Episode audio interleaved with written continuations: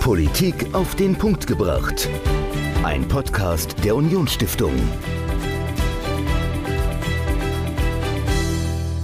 Hallo und herzlich willkommen zur neuesten Folge Politik auf den Punkt gebracht. Ich bin Dominik, mir gegenüber wie immer Michael. Und Michael, bei uns im Saarland steht ja demnächst eine Wahl an.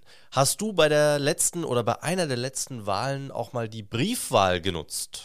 Tatsächlich, also bei der Bundestagswahl habe ich die Briefwahl genutzt und ich bin ja eher ein neugieriger Mensch, also ich will immer sehen, wie sieht so ein Wahlzettel aus und ja. von daher beantrage ich doch relativ oft Briefwahl. Einfach nur, um vorher schon gucken zu können. Genau. Briefwahl gibt es jetzt ja schon eine ganze Weile, ist etabliert in Deutschland, auch wenn es da mal großen Streit drum gab. Das neueste oder die nächste Stufe wäre quasi die Online-Wahl. Würdest du auch online wählen, wenn es das geben würde? Würde ich tun, würde ich auch begrüßen. Also ich glaube, mhm. das könnte nochmal viele dazu bringen, wählen zu gehen. Okay, also du bist klarer Befürworter von der Online-Wahl. Ja, also wir machen ja schon ganz, ganz viel online und ja. ich wüsste jetzt nicht, was dagegen spricht. Also man braucht natürlich die Infrastruktur. Ja, In Estland gibt es das ja zum Beispiel schon ja. und wenn wir die haben, also wir haben es ja schon, es gibt ja Zusatzmodule beim Personalausweis, die man vielleicht für sowas nutzen könnte. Also fände ich nicht schlecht. Ich fände das auch klasse, weil es einfach nochmal eine große Erleichterung ist, wenn man zum Beispiel im Urlaub ist oder, keine Ahnung, dann kurz vor sechs daheim auf der Couch sitzt und denkt, heute war doch irgendwas und dann aber es nicht mehr schafft, ins Wahlbüro zu rennen. Warum dann nicht einfach online eine Wahl machen? Ich finde es auch klasse und Online-Wahl ist vielleicht nur eines von vielen, vielen Möglichkeiten und Instrumenten, wie der Staat seine Bürgerinnen und Bürger dazu bringen kann, sich stärker, aktiver, auch digital an der Politik zu beteiligen. Was es noch für Instrumente gibt, wie gut die funktionieren, funktionieren oder auch nicht und welche Kombinationen es gibt. Darüber habe ich mit Professor Dr. Norbert Kersting gesprochen. Er ist Professor für Politikwissenschaften, für Kommunalpolitik an der Universität Münster. Mit ihm habe ich über Digitalisierung und politische Beteiligung gesprochen. Und wenn ihr mehr wissen wollt über Professor Kersting, hört A gleich rein in das Interview und schaut euch mal den Wahlkompass an. Ein super spannendes Instrument, funktioniert ähnlich wie der Wahlomat, gibt euch aber viel, viel mehr Infos am Ende. Also Wahl- kompass.de. Schaut da mal rein und jetzt viel Spaß mit dem Interview. Hallo, Professor Dr. Norbert Kersting von der Uni Münster. Sie sind Politikwissenschaftler und Sie sind vor allen Dingen Kommunalpolitikwissenschaftler. Was heißt das genau, wenn man Kommunalpolitik erforscht? Vielleicht fangen wir damit erstmal an. Ja, ich habe die Professur für vergleichende Politikwissenschaft mhm. mit einem Schwerpunkt Kommunal- und Regionalpolitik. Ich habe ja in den 80er, 90er Jahren angefangen, mich für kommunale Themen zu interessieren. Da ging es auf der einen Seite in den 90er Jahren insbesondere um Verwaltungsreform. Das war die Zeit, mhm. wo New Public Management wichtig wurde, wo die Verwaltung wirklich umgekrempelt wurden und wo neue Konzepte implementiert wurden und verschiedene Formen, ja, gerade im Bereich der Verwaltungsreform umgesetzt wurden. Und die andere Seite der Medaille war damals schon neue Beteiligungsinstrumente, die implementiert wurden. Mhm. Es wurde Direktwahl in vielen Bundesländern eingeführt eingeführt. Es wurden Panaschieren und Kumulieren in vielen Bundesländern ja. eingeführt. Gleichzeitig wurden Referenten und Bürgerbegehren, Bürgerentscheide implementiert. Und da hat man sich sehr stark an den süddeutschen Bundesländern, Baden-Württemberg, Bayern orientiert. Und das war so ein großes Thema, ein großer Reformschwung in den 90er Jahren, der da wichtig war. Und das hat mich im Grunde auch dazu bewogen, da weiterzumachen. Man sieht aber, dass die Professuren, die es damals gab, die sich mit dem Thema beschäftigt ja. haben, doch deutlich weniger geworden sind. Das ist natürlich sehr schade, aber können wir vielleicht später nochmal drüber sprechen. Das große Stichwort, über das wir heute sprechen wollen, ist eben die Beteiligung. Und vielleicht bleiben wir genau mal bei diesem Punkt, dass sich da vieles geändert hat, dass viele neue Instrumente der Beteiligung eingeführt wurden. Wenn man das aus wissenschaftlicher Sicht untersucht oder untersucht hat damals, hat das denn einen wirklichen Effekt gebracht? Also ist die Beteiligung der Bevölkerung an Wahlen, an politischen Prozessen denn überhaupt gestiegen durch diese neuen Instrumente? Interessanterweise ist es in Bezug auf die Wahlbeteiligung, auf dieses klassische und das zentrale Element der Bürgerbeteiligung, die Wahlen, das wird auch immer noch von allen so angesehen, ist es eher gesunken, etwas gesunken. Okay. Also die Wahlbeteiligung sehen wir etwas zurückgehen. Sie war auf kommunaler Ebene schon immer niedriger als auf Landes- und Bundesebene. Hm. Bei Bund Bundesebene hatten wir ja Prozentsätze, die jetzt heutzutage auch nicht mehr realisiert werden können, die weit über 80 Prozent, fast ja. 90 Prozent, die wählen gegangen sind. Es war auf Landesebene immer 10, 20 Prozent weniger und auf kommunaler Ebene auch noch mal weniger. Und mit der Direktwahl hat man auch gesehen, dass da manchmal jetzt Wahlbeteiligungen dabei sind, die so gerade so um die 40 Prozent liegen, also deutlich niedriger. Aber dafür gab es andere Instrumente der Bürgerbeteiligung. Kommunalpolitik hat sich seit den 90er Jahren eigentlich drastisch geändert, insofern, dass sie weg aus diesem Charakter der der Verwaltung, der Behörde, der Hoheitsverwaltung mhm. sich weiterentwickelt hat, mehr in Richtung ja, klassische parlamentarische Strukturen, wo dann auch Willensbildung wichtig ist, wo die Räte, Gemeinderäte auch eine andere Rolle bekommen haben, wo die Bürgermeister häufig eher exekutive, aber auch direkt gewählt wurden und dadurch andere Bürgermeister auch gewählt wurden und weg von so einer klassischen Behörde hin zu einer und da hat natürlich auch dieser Trend in Richtung mehr New Public Management hin zu einer Verwaltung und einer Kommunalverwaltung, die näher am Bürger ist und sich eher am Bürger ausrichtet. Und das wird dann kombiniert mit neuen Beteiligungsinstrumenten. Was sind denn das für Beteiligungsinstrumente? Also ja, wir haben jetzt schon einige so angesprochen, aber was hat sich denn so seit den 90ern neu entwickelt? Und wir machen dann aber mal so einen Stop vor der Digitalisierung. Also was war bis zur Digitalisierung alles neu, was sich auch immer noch hält zum Teil? Also in den 90er Jahren, das hat was zusammen zu tun auf der einen Seite auch mit der Wiedervereinigung. Da gab es die runden Tische in den okay. neuen Bundesländern. Das wird häufig gesagt, das war so ein Schub, um da mehr solche Verfahren auch zu implementieren. Es gab aber auch einige große Krisen, auch kommunalpolitische oder überhaupt politische Krisen, die Barschel-Affäre erinnern Sie sich, das waren so Sachen, wo gesagt wurde, wir müssen Politik transparenter machen, wir müssen die neu aufstellen und mehr Bürger mit an Bord nehmen. Und wie gesagt, auch als zweite Seite der, einer Verwaltungsreform, die eher betriebswirtschaftlich ausgerichtet war. Und diese Beteiligungsinstrumente waren vor allem verfasste Instrumente. Mhm. Am Anfang, da waren es Instrumente, die halt in Richtung Bürgerentscheid gehen, wo man bindende Entscheidungen treffen konnte. Es waren aber auch schon neue Beiräte, die sich sich entwickelt haben, zum Beispiel Behindertenbeiräte, Seniorenbeiräte, Kinder- und Jugendparlamente, wo man bestimmten Interessengruppen gesagt hat, ihr kennt euch einfach in eurem Bereich besser aus als jetzt Gemeinderäte und ihr sollt auch uns da beraten und entsprechend zur Seite stehen. Und das wurde neu entwickelt, weit über das, was wir bislang hatten, Kommissionen hinaus, wo auch Bürger eingeladen sind. Aber hier waren es jetzt Gremien, wo die Bürger selber auch bestimmten und Vorschläge machen konnten. Sind diese Beteiligungsinstrumente, also gerade diese Beiräte, wenn man die über einen längeren Zeitraum beobachtet, ist das eine Konstante, dass man sagt, okay, die sind einmal eingeführt worden und die Beteiligung seitens der Bürgerinnen und Bürger, die ist immer relativ gleich geblieben? Oder gibt es da große Schwankungen, je nachdem, wie auch die politische Lage ist, die politische Stimmung, wie aktiv auch das politische Leben in der jeweiligen Kommune stattfindet? Also ist die das konstant oder nicht? Die Beiräte wurden auf der einen Seite in vielen verschiedenen Bundesländern eingerichtet, mhm. verfasst. Also nehmen wir zum Beispiel Ausländerbeiräte, da war Hessen relativ früh, oder ja. Integrationsräte in äh, Nordrhein-Westfalen. Die anderen Bundesländer haben das zum Teil gar nicht oder nur in bestimmten Kommunen dann okay. eingesetzt, aber nicht in die Gemeindeordnung geschrieben. Dann Bürgerentscheide, hatte ich schon angedeutet, waren flächendeckend eingeführt worden. Panaschieren und kumulieren nicht überall, Direktwahl der Bürgermeister auch überall, aber die Beiräte selber als wichtiges Instrument der Bürgerbeteiligung waren in manchen Bereichen halt verfasst, aber in meistens immer noch dann, äh, ja, vielleicht dann noch in den Satzungen der Gemeinde verankert, aber nicht im Grunde immer formal verankert, mhm. sondern orientierten sich dann häufig noch an dem, was wir als Kommissionen schon vorher kannten. Was dann hinzukam in den 2000ern waren noch zusätzliche informelle Instrumente. Also es gab so etwas, es wurde gesagt, der deliberative Turn, also es gab mehr dialogische Verfahren, die kamen, Zukunftskonferenzen, Bürgerkonferenzen, offene Foren, wo alle eingeladen wurden. Da orientierte man sich sehr stark an äh, Instrumenten, die aus den USA zum Teil kamen. Mhm. Da gab es diese Town Hall Meetings, wo die Bürger, wo alle Bürger dann hinkommen konnten, Vorschläge machen konnten. Oder auch an Instrumenten, die so ein bisschen dann auch aus der Schweiz, die Gemeindeversammlung etc. Solche Instrumente wurden damals hervorgehoben. Interessanterweise Weise, es gab damals den Bertelsmann-Preis, der dann auch solche Instrumente nochmal besonders deutlich machte. Okay. Das, diese Bertelsmann-Stiftung, die dann den Preis vergab, war insofern prägend, dass die Deutschen sehr überrascht waren Anfang der 90er Jahre, dass da bis auf Duisburg, die so einen kleinen Sonderpreis bekommen hatten, eigentlich bei dieser Preisverleihung hinten runterfielen. Und andere Städte, die sowohl betriebswirtschaftlicher organisiert waren oder mehr Bürgerbeteiligung anboten, einfach die Preise bekamen und die mhm. Deutschen gingen leer aus. Und das war, glaube ich, auch nochmal ein Punkt, wo man gesagt hat, wir müssen da was ändern.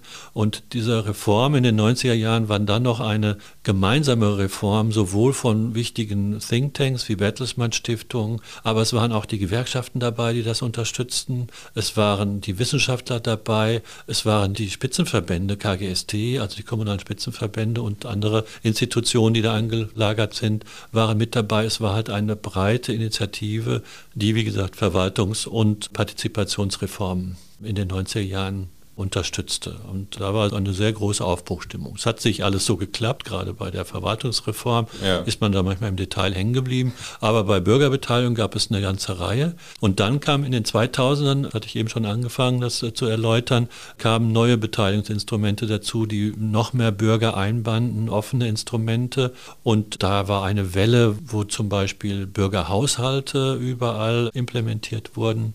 Bürgerhaushalte waren ein Instrument, wo fast alle großen Gemeinden mit experimentiert haben. Aber die hat man anders als im Mutterland der Bürgerhaushalte, das ist Brasilien bzw. Porto Alegre, hat man in Deutschland bei den Bürgerhaushalten, bei den meisten, keinen Haushalt reserviert, keine Summe für, am Anfang definiert, die da im Grunde zur Verfügung stand, okay. sondern man hat gesagt, hier, ihr könnt jetzt mal Vorschläge machen, wir sammeln die ein, wir machen, am Anfang gab es dann noch sehr viele Offline-Treffen, wo die Leute dann hinkamen und Vorschläge machen konnten und das wurde dann, sind wir schon mal in die Richtung Digitalisierung, wurde dann aber häufig zurückgefahren. Es gab dann im Grunde Online-Vorschläge, konnten gemacht werden. Mhm. Die wurden dann von der Verwaltung geprüft.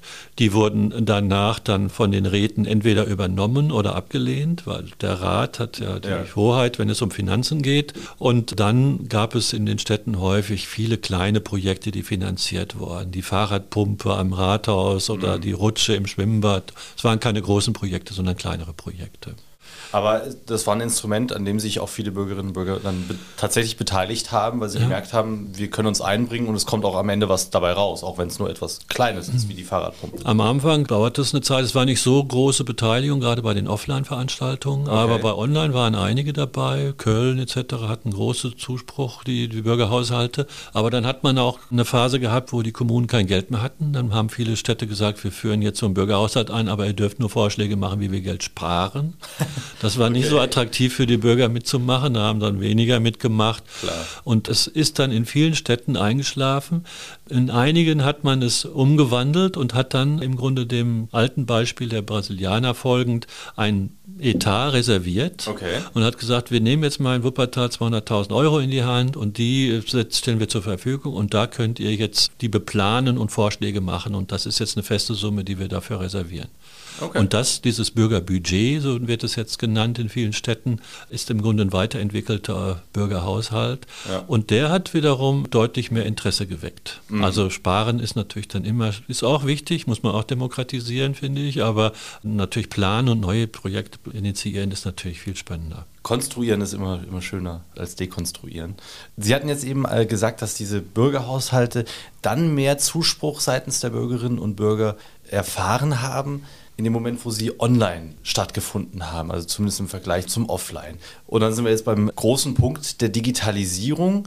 Welche neuen Instrumente bringt die Digitalisierung denn in puncto politische Beteiligung, Beteiligung Bürgerinnen und Bürger in ihren Kommunen, aber auch darüber hinaus? Also was gibt es da für Instrumente und welchen Erfolg haben die oder vielleicht auch Misserfolg? Das Internet hat in bestimmten Bereichen große Vorteile und in anderen ist es eher schwächer. Es ist da besser, wenn es Personen mobilisieren soll, wenn, ja. wenn, Informationen gestreut werden. Da erreicht man relativ schnell große Bevölkerungsgruppen. Ein altes Beispiel wird da immer der arabische Frühling für genannt, ne, mhm. ne, da wo dann sehr viele Personen mobilisiert werden oder man sieht es jetzt auch. Bei den Corona-Demonstrationen sieht man es auch, dass da funktioniert das Internet besser als jetzt andere Medien. Ja. Gleichzeitig sieht man, das Internet auch als Gedächtnis für Institutionen, als ein sehr wichtiges, gerade das World Wide Web, als eine sehr wichtige Institution. Da funktioniert es sehr gut. Wo, wenn man Sachen sucht oder Informationen finden will, findet man die viel schneller als früher, wo man dann in die Bücherei oder Bibliothek klar, gehen musste klar. und suchen musste und Informationen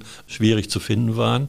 Diese beiden Effekte sind durch die Digitalisierung besser geworden. Schlechter ist das Internet, das zeigen unsere Studien, da wo es um häufig um Diskussion geht. Das hat zum Teil was damit zu tun, dass im Internet viele halt anonym unterwegs sind, dass sie kann, da war die Debatte immer, sollen wir jetzt Klarnamen einführen, weil unsere Diskussionskultur im Netz ist so schlecht, die Netiquette lässt zu wünschen übrig, so mhm. wurde es dann genannt. Also immer da, wo es um Diskussionen geht, wo man sich nicht gegenüber sitzt, wo man online im Grunde sich nur unterhält, ist die Debatte immer ein bisschen schwieriger und problematischer und die Qualität ist nicht so gut und man geht nicht so stark auf den Gegenüber ein, ja. sondern das sind so unsere Analysen, sondern es sind mehr mehr so etwas ein Monolog. Es war eine Vielzahl von Monologen, ja, was wir okay. am Anfang festgestellt haben. Jeder sagt so sein, das, was er meint, aber er geht nicht auf den anderen ein und er greift nicht die Argumente auf und man kommt dann gemeinsam vielleicht sogar zu einem Konsens oder ja. das funktioniert im Internet häufig nicht so gut, wenn man es nicht vorher entsprechend gelernt hat. Das ja. ist ganz interessant. Also es gibt in manchen Kommunen gibt es auch sehr gute Internetdebatten, Diskurse. Okay. Und interessanterweise ist das insbesondere dort so, zeigen die internationalen Studien, wo es auch offline gute eine Diskussionskultur gibt, die sehr sehr mhm. gut funktioniert. Das heißt, es ist nicht immer grundsätzlich so, aber häufig ist es so, dass im Netz, kennen wir ja sehr viel Hate Speech, man redet aneinander vorbei, man berücksichtigt nicht die Interessen des anderen und das ist für Kommunalpolitik eigentlich ein ganz zentraler, wichtiger Aspekt. Okay, also das heißt, dort, wo etwas offline gut funktioniert, lässt es sich dann auch leicht ins Digitale übertragen. Andersherum ist es wahrscheinlich schwieriger und so neue, rein digitale Instrumente zu erfinden und zu implementieren, das ist wahrscheinlich auch sehr schwierig, oder? Es ist schwierig, weil, wie gesagt, auch vieles lange Zeit dann halt auch erstmal asynchron, also nicht zeitgleich war. Dann war ja. es ohne Bilder. Man hatte im Grunde nur den Text da. Man hat sich häufig auch missverstanden mhm. und dann schaukelt sich das sehr schnell hoch. Und wir hatten ja dieses Phänomen auch, dass wir auch so Informationsblasen haben, wo sich dann immer bestimmte Gruppen immer selbst bestätigen oder Echokammern, wie es dann auch genannt wird wird, wo dann äh, das sich aufschaukelt. Das sind alles so negative Phänomene, die wir im Netz sehen. Da ist es hilfreich, häufig dann auch Beteiligung zu haben, wo man sich gegenüber sitzt, wo man dann viel eher auch auf Richtung Kompromisse denkt, viel mehr aufeinander eingeht. Ein ganz zentraler Aspekt von Demokratie, insbesondere lokaler Demokratie. Mhm. Jetzt gibt es aber über dieses Dialogische natürlich noch andere digitale Instrumente, mit deren Hilfe sich Bürgerinnen und Bürger beteiligen können. Können Sie vielleicht mal so, so ein, zwei Beispiele, vielleicht mal so ein positives Beispiel, das es in Deutschland gibt und vielleicht eins, das auch gescheitert ist. Vielleicht können Sie zweimal vorstellen. Ja, also es gibt, wie gesagt, eine ganze Reihe Instrumente, die in dem Bereich Wahlen zum Beispiel, wenn wir uns diesen zentralen Bereich anschauen, mhm. da gab es in Deutschland bislang einmal 2001 eine Kommunalwahl, eine Landratswahl, die nicht bindend, das wurde parallel nochmal eingeführt, stattfand, wo dann der Landeswahlleiter in Hessen damals sehen wollte, wie organisiert man so eine Online-Wahl. Mhm. Und das hatte ganz guten Zuspruch gefunden, aber es war, obwohl es, wie gesagt, parallel lief, man wollte schauen, wie muss die Verwaltung sich aufstellen, um sowas überhaupt hinzubekommen. Es war damals noch relativ einfach gestrickt mit PIN- und TAN-Nummern, wie wir das auch damals noch aus dem Bankensystem kannten. Das war aber in Deutschland, obwohl es viele Gruppen gab, die das sehr stark befürwortet hätten. Also zum Beispiel die Blindenverbände waren da sehr dafür, das einzuführen auf der einen Seite, weil es dann den Wahlakt für sie deutlich erleichtert hätte. Ja, aber es gab auch Gruppen, die dann deutlich dagegen waren, nämlich insbesondere, wenn es damals um die, die Geheimhaltung Gestaltung der Wahl als ganz zentrales Element ja. Da wurde dagegen gesagt, das ist da nicht mehr gegeben. Da haben wir das gleiche Problem, was wir ja jetzt schon bei der Briefwahl haben. Und in neuere rechtliche Gutachten sehen, insbesondere dieses Phänomen, was bei Wahlmaschinen, deswegen gibt es in Deutschland diese Wahlmaschinen nicht mehr, gab es ja einige, die da implementiert wurden und ausprobiert wurden, dass man diese Blackbox, diese, ja, diesen Computer nicht für jeden einsichtig machen kann. Wir werden zwar geprüft und da gibt es entsprechende Behörden auch, die dann schauen, dass da keiner dran kann und dass die nicht manipuliert werden, aber es ist für den Normalbürger ist diese Kontrolle nicht oder nur schwer möglich. Ja, okay. Und das waren dann im Grunde für die Online-Wahlen, die Anfang der 2000er so ein Wettlauf waren. Wer sind da die Ersten, die das implementieren? War das mhm. in Deutschland quasi das Stoppschild? Man hat dann sich da nicht mehr drauf konzentriert. Es gibt immer wieder, wenn die Wahlbeteiligung niedrig ist, wird wieder das gefordert. Aber es scheitert häufig an diesen Problemen, die man dort sieht, die so ein bisschen meiner Meinung nach übersehen, dass mittlerweile der gesamte Wahlprozess digitalisiert wird. Da funktioniert kaum noch was mit Papier. Also es sind immer irgendwelche Computer mit eingebunden und es geht vielmehr darum, darum, dann die Kontrolle dieser Computer ja. Zu gewährleisten und das offen und transparent zu handeln. Das war so ein, ein, Instrument, was in Deutschland, würde man sagen, gescheitert ist, in anderen Ländern wie Estland aber hervorragend funktioniert und immer mehr Zulauf bekommt und mhm. bislang auch fehlerfrei funktioniert. Und ja. viele nutzen das und sehen das als ganz zentrales Element an, gerade jetzt in so einer Zeit von Covid und Corona, wo man ja auch sieht, dass neben der Briefwahl auch andere Wahlverfahren jenseits der Präsenzwahl äh, wichtig werden. Ja, was funktioniert hat, sind jetzt leidlich, sind äh, bestimmte Instrumente so eher dialogisch, wo man gemeinsam plant, wo so Sachen eingesammelt werden, Ideen gesammelt werden da gibt es viele Vorreiter, die das ausprobiert haben. Es gab aber noch nicht so, so viele auf der einen Seite ja, Nutzer im Netz, die dann da auch Interesse dran gefunden haben. Deswegen mhm. ist das häufig eingeschlafen. Wir haben so Beispiele wie zum Beispiel aus Friesland. Da gab es Liquid Friesland, war so ein äh, Landrat, der das sich auf die Fahnen geschrieben hat, okay. der da sehr stark so ein Instrument entwickelt hatte, wo dann die Bürger sich einbringen konnten. Aber wenn man sich das anschaut, selbst in diesem kleinen, überschaubaren friesländischen Landkreis waren sehr geringe Nutzerzahlen. Okay. Dann gibt es Instrumente, die höhere Nutzerzahlen haben, wo man stärker noch in Planung hineingeht. Man sieht neue Instrumente, die Visualisierung anbieten und dann auch ja mit Augmented Reality, also dass man quasi Planung, dass man im Grunde das Windrad schon sieht, bevor es überhaupt da gebaut ist oder das Haus schon sehen kann und sogar begehen kann, bevor es überhaupt gebaut wurde. All solche spannend, Sachen, ja. die da sind natürlich Instrumente, wo man vor, eigentlich vor 20 Jahren oder 30 Jahren, spätestens nach der Pokémon-Euphorie gesagt hat, das wird doch mit Sicherheit in den nächsten Jahren kommen. Aber da ist noch sehr viel Luft und das ist bis, bis mittlerweile immer noch nicht vernünftig umgesetzt. Also was stärker stärker umgesetzt wird, ist jetzt gerade mit Corona, wo wir ja sehr stark auf Videokonferenzen setzen, mhm. sieht man, dass die zusätzliche Bürgerbeteiligung häufig jetzt über Videokonferenzen läuft, ja. dass alle Beteiligungsinstrumente, die nicht mehr in Präsenz stattfinden, häufig jetzt über Videokonferenzen organisiert werden und da auch so Verfahren wie zum Beispiel Bürgerhaushalte, Diskussionen, Planungsverfahren über Videokonferenzen stattfinden ah, und ein neues Instrument, nämlich die Bürgerräte oder Planungszellen, wo zufällig ausgewählte Bürgergruppen, das ist so ein Instrument, was in den letzten fünf, sechs Jahren nochmal einen enormen Schub international bekommen hat und in den nächsten Jahren in Deutschland mit Sicherheit die Beteiligungsszene prägen wird, dass die jetzt auf einmal digital stattfinden. Also die okay. Treffen finden digital statt, hat viele Vorteile. Man spart die Anreisekosten von Experten, die da was vortragen sollen und man kann die Leute leichter zusammenbringen. Und auf der anderen Seite sieht man aber, dass eigentlich viele Instrumente, wenn sie rein digitalisiert werden, dann immer in so eine, im Englischen sagt man Fatigue, in so eine ja, digitale Einschlafen, Einschlafen ja. im Grunde fallen, nämlich weil viele dann doch das Interesse verlieren, sich anderen Themen mhm. zuwenden und da ist es unbedingt notwendig, das zu kombinieren mit analogen Instrumenten. Das ist so eine okay. Thema.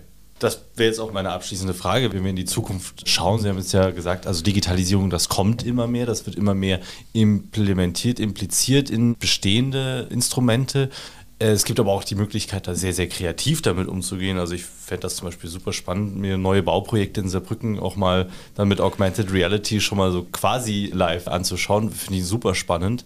Wenn Sie in die Zukunft blicken, wo geht die Reise hin in Deutschland? Realistisch betrachtet und dann vielleicht auch, was ist Ihre persönliche Hoffnung? Also realistisch werden ähm, jetzt, wenn dann auch die Bandbreiten hergestellt, wenn die Infrastruktur schnell genug ist, da ist Deutschland ja deutlich hinter anderen Ländern hinterher, werden solche Verfahren, die stärker auf Video setzen, forciert werden. In den größeren Städten werden Projektplanungen stärker auch digital sein. Das heißt, man wird die Gebäude sich stärker anschauen können, gerade bei Großprojekten. Okay ist das, glaube ich, auch ähm, wird das zunehmend kommen, weil die Bürger einfach dann auch wissen wollen, wo sie am Ende ihr Geld für ausgeben. Das kann man sich gut vorstellen. Ist natürlich nochmal ein großer Aufwand, aber gerade bei größeren Projekten durchaus sehr, sehr realistisch. Und dann gibt es aber auch so Schritte, wo man sagen würde, okay, das ist ja vielleicht gar nicht so kompliziert. Es wird auf der einen Seite eine Mischung zwischen Online und Offline geben, mhm. allein um die Vorteile jeweils der verschiedenen Sphären dann auch nochmal aufzugreifen und die zu verstärken.